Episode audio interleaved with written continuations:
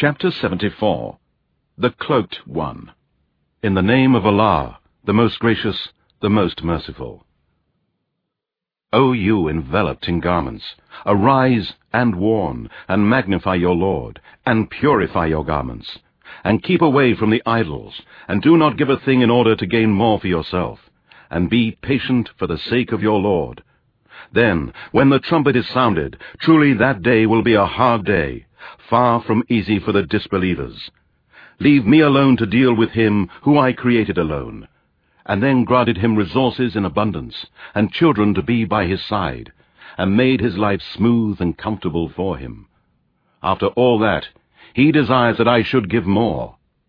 No. Surely he has been stubborn and opposed our proofs, signs, and revelations. I shall oblige him to face a severe torment.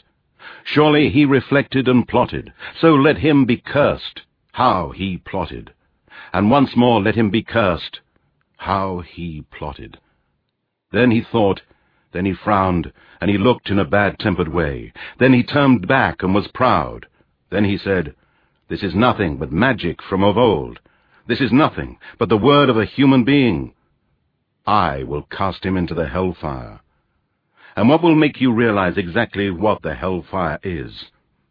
It does not spare any sinner, nor does it leave anything unburnt. Burning the skins. Over it are nineteen. And we have set none but angels as guardians of the fire. And we have fixed their number only as a trial for the disbelievers, in order that the people of the Scripture may arrive at a certainty and the believers may increase in faith and that no doubts may be left for the people of the Scripture and the believers, and that those in whose hearts is a disease of hypocrisy, and the disbelievers may say, What does Allah intend by this curious example? Thus, Allah leads astray whom He wills, and guides whom He wills.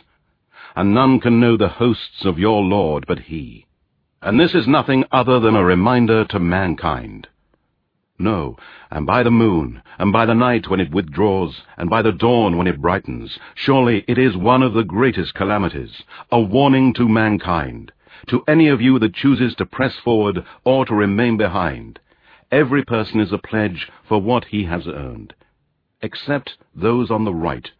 In gardens they will ask one another about the disbelievers, and they will say to them, What has caused you to enter hell? They will say, we were not of those who used to offer their prayers, nor did we feed the poor, and we used to talk falsehoods with vain talkers, and we used to deny the day of recompense, until there came to us the death that was certain. So no intercession of intercessors will avail them. Then what is wrong with them that they turn away from receiving admonition, as if they were frightened, wild donkeys fleeing from a hunter, or a lion, or a beast of prey? No, every one of them desires that he should be given pages of revelations spread out. No, but they do not fear the hereafter. No, surely this is an admonition. So whoever wishes to, let him read it and receive admonition from it. And they will not receive admonition unless Allah wills. He is the one, worthy to be feared, and the Lord of forgiveness.